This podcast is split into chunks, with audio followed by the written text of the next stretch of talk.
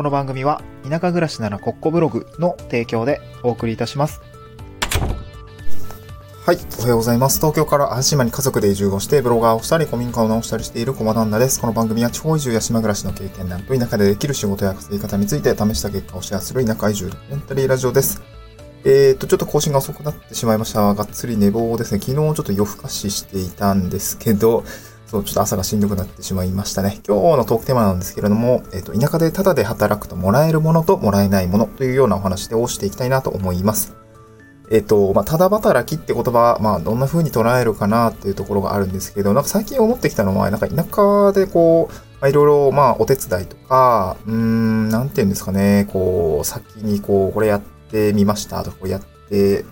やってあげるっていうことがなんかちょっと違うんだよね。そう、求められて、なんかお手伝いしたりとかって結構機会が増えていて、なんかね、そういうのをやっていると、ただ働きという言葉って存在しないんじゃないかなと若干ね、なんか思ってきて、まあそれはいい、いい人と巡り会えているのかもしれないんですけど、なんかね、そういな、結局なんかもらってるよなって思いながら、うんそういう時間を過ごすことが増えてきて、で今回はですね、その田舎でただで働くともらえるものともらえないものがあるっていうところを、まあ、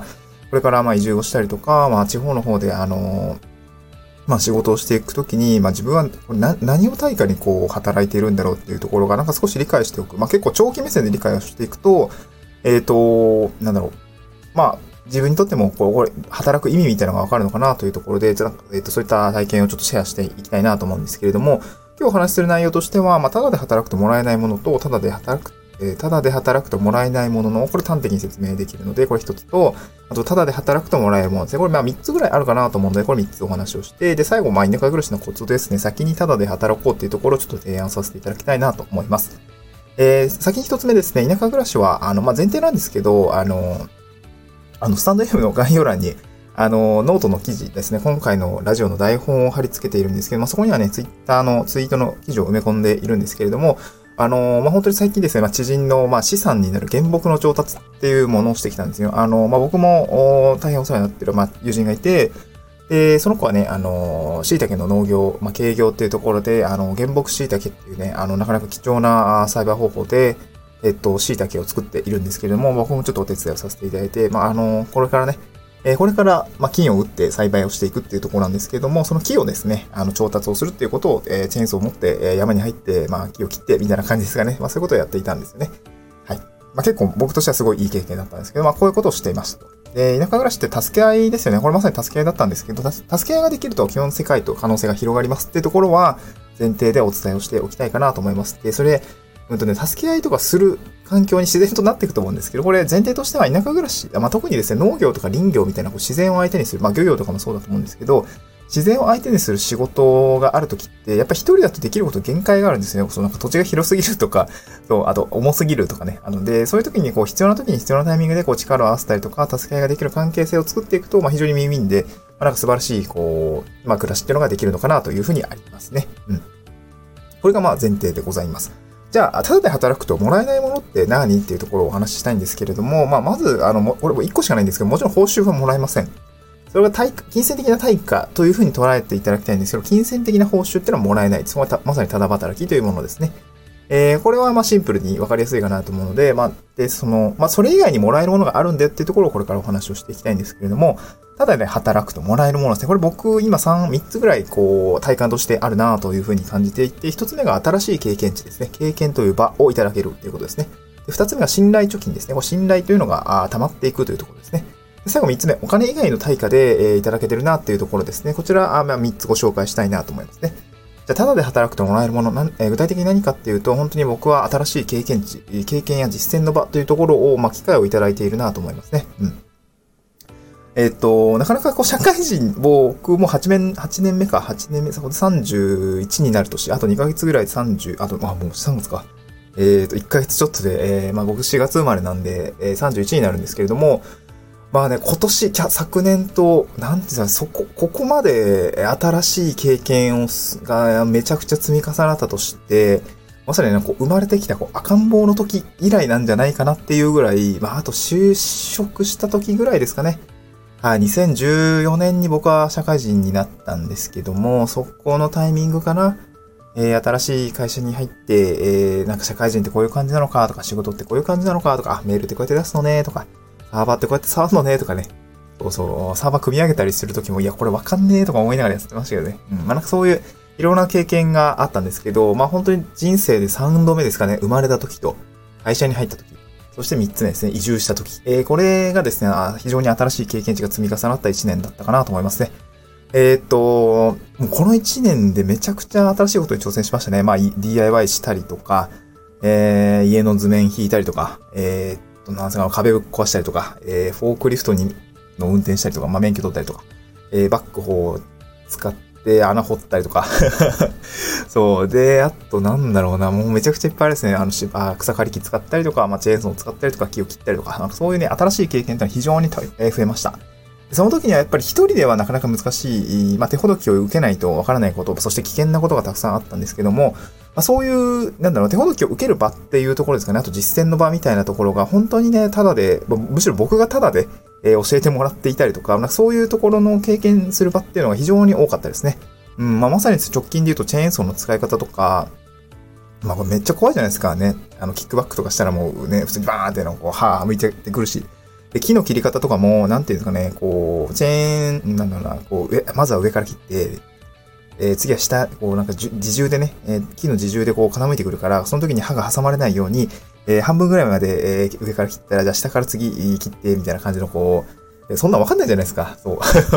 で、結局、チェーンソーの刃が挟まって抜けないみたいな感じになっちゃったりするとね、それはそれでなんかこう、器具の破損とかにも繋がっちゃうんで、そういうのが、やっぱりこう、知っている人、まあ、師匠みたいな形ですよね。まあ、そういったも、えー、人から手ほどきを受ける場がもらえる、もうこちらがね、ただで働いて、働き、まあ、ロームと、ロームの対価になるのかわかんないですけど、新しい経験値を、え、たくさん、え、吸収することができる、まあ、そういう場がもらえると非常に、え、僕としてはすごい新鮮で良かったかなと思いますね。なんかまさにこう、少しずつ生きる力、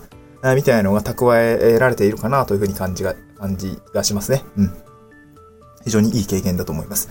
で、さ、えー、二つ目がですね、信頼貯金が溜まるっていうことですね。これは目に見えない関係性が深くなってですね、そして信頼が溜まっていくっていうのが、ただ実感としてはありますね。目には見えないんですけど、えー、まあ仲良くなるっていうのも、もうそれかもしれないですね。あとはもう、なんか、この人に、なんだろう、これをお願いしたら、えこういうことをしてくれるとか、なんかいつでも、なんだろうな、こう、助けてくれるみたいな、そんな関係性がですね、やっぱ目に見えないんですけど、まあ、信頼貯金っていうのは溜まっていきますね。うん。で、やっぱりこう、ただで働くとですね、まあなんか、なんまあ、ただで働くとかも、まさにもう働いてる感覚ないかもしれないですね。なんかお手伝いはもうするものみたいな感じになっていくので、まあ、明示的にこう、働いたから、こうな、信頼してよ、みたいな感じではないですね。うん、まあ、自然に、こう深まっていくっていうのが、やっぱりこういうところかなと思いますね。まあ、関係性づくりって非常に信頼が溜まっていくですね。信頼が溜まっていくとどうなるのかっていうと、これまあ3つ目にもつながるんですけど、お金以外の対価っていうもので、こう、お支払いをしていただける機会が増えますね。うん。で、まあ先に、え3つ目のお金以外の対価というお話をするんですけど、これはですね、まさに農産物とか、あと自分にできない価値提供をしていただくことが多いですね。まあ、まさにこれ昨日、昨日か、昨日 体感したんですけど、一昨日かな一昨日ね、その、まあ、淡路島の由良っていう地域があるんですよ。そこに住んでる人からですね、お魚をたくさんもらったんですよね。お魚もらったんで、僕さばけないんで、あのー、友達に全部引き取ってもらって、じゃあこれ、えー、僕さばけるんで、みたいな感じのお友達だったんで、あの、じゃあさばいて、じゃあ明日唐揚げにしようよ、みたいな感じでね、えー、ご飯をいただく場が、まあ、まさに昨日あって、そう、日中ね、ちょっと、あの、結構しんどい作業があって、僕、くたくだったんですけど、まあでもね、今日お魚食べれるかなと思って友達の家に行って、え、っと、まあ、さばいてもらったんですよね。で、僕はさばけないし、で、農産物も、もう、農産物もらったんだ、農産物じゃないか、お魚ですよね。まさにそのお金払ってないけどお魚もらってですね、え、っと、自分にはできない、こう、価値提供を受ける。まさに、あの、魚をさばいたり、揚げ物とかね、えー、僕あんまやったことないんで、なんかそういうところは非常にこう、お金払ってないんだけど、すごい美味しいご飯満腹食べさせていただいたりとか、なんかそういう、まあ幸せですよね。なんかそういうところの、まあ小さな幸せとか、えー、日常の、えー、なんだろう、幸福感みたいのがですね、やっぱお金、えー、じゃ買えないと思うんですよ、そういうのって。うん。で、だからやっぱりその、信頼貯金が溜まって、何かこう手ほどきを受けたりとか、えー、お金以外の対価でですね、え、人生が豊かになっていくっていう関係、あの、感じがですね、僕は非常にこの移住をして、えー、からすごく感じるようになりましたね。うん。なんか東京で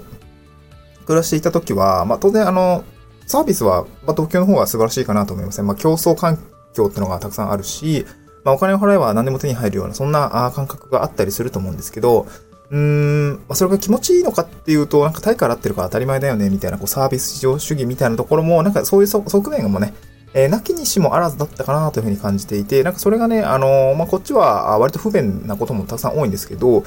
ぱりその不便だからこそ、こう、小さな幸せみたいなのが、なんかね、こう、日常にこう、幸せがあり、ふれありふれていくというか、なんかそそういう感じがあってですね、なんか個人的にはこっちの方が僕は生活が合っているかなというふうに感じましたね。うん。はい。まあこれからまだ1年目なんでね、なんか3年経つとやっぱり東京の方が良かったなとかね、思うかもしれないんだけどね、それはわかんないけどね。うん。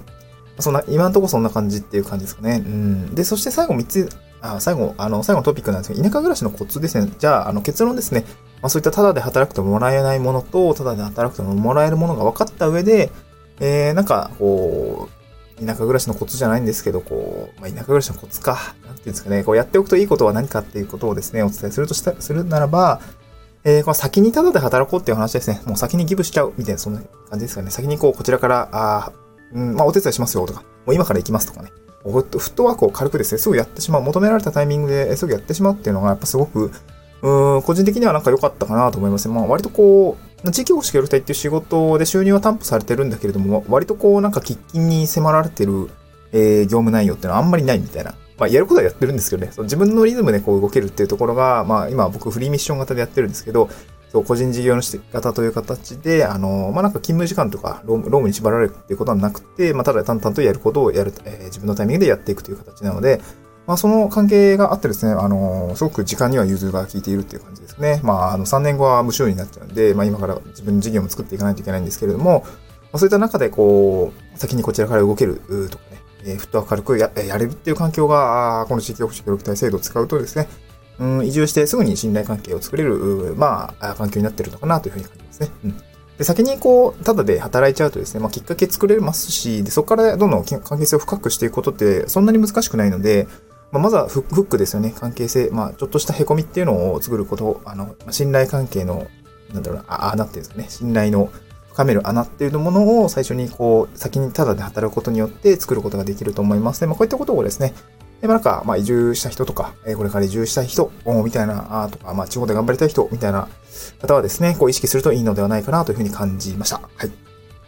今日はそんな感じですね。えー、っと、はい。えこれ聞いてくださってる方は、今日も平日土平日ですよね。はい。あの、頑張っていきましょう。僕も今日はですね、終日、あの、食品衛生管理者食品衛生責任者講習会っていう、あの、飲食店さんとかね、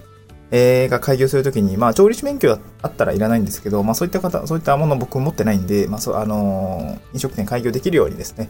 えー、そういう責任講習会っていうのを、あのー、参加してきます。まあ、別にすぐに飲食店開業するわけじゃないんですけど、ちょっとね、やりたいことがいくつかあって、ただそれにはそ、あの、その資格みたいなのが必要だったんで、あの、そう、まあ、なんかいろいろ出すんですけどね、多分。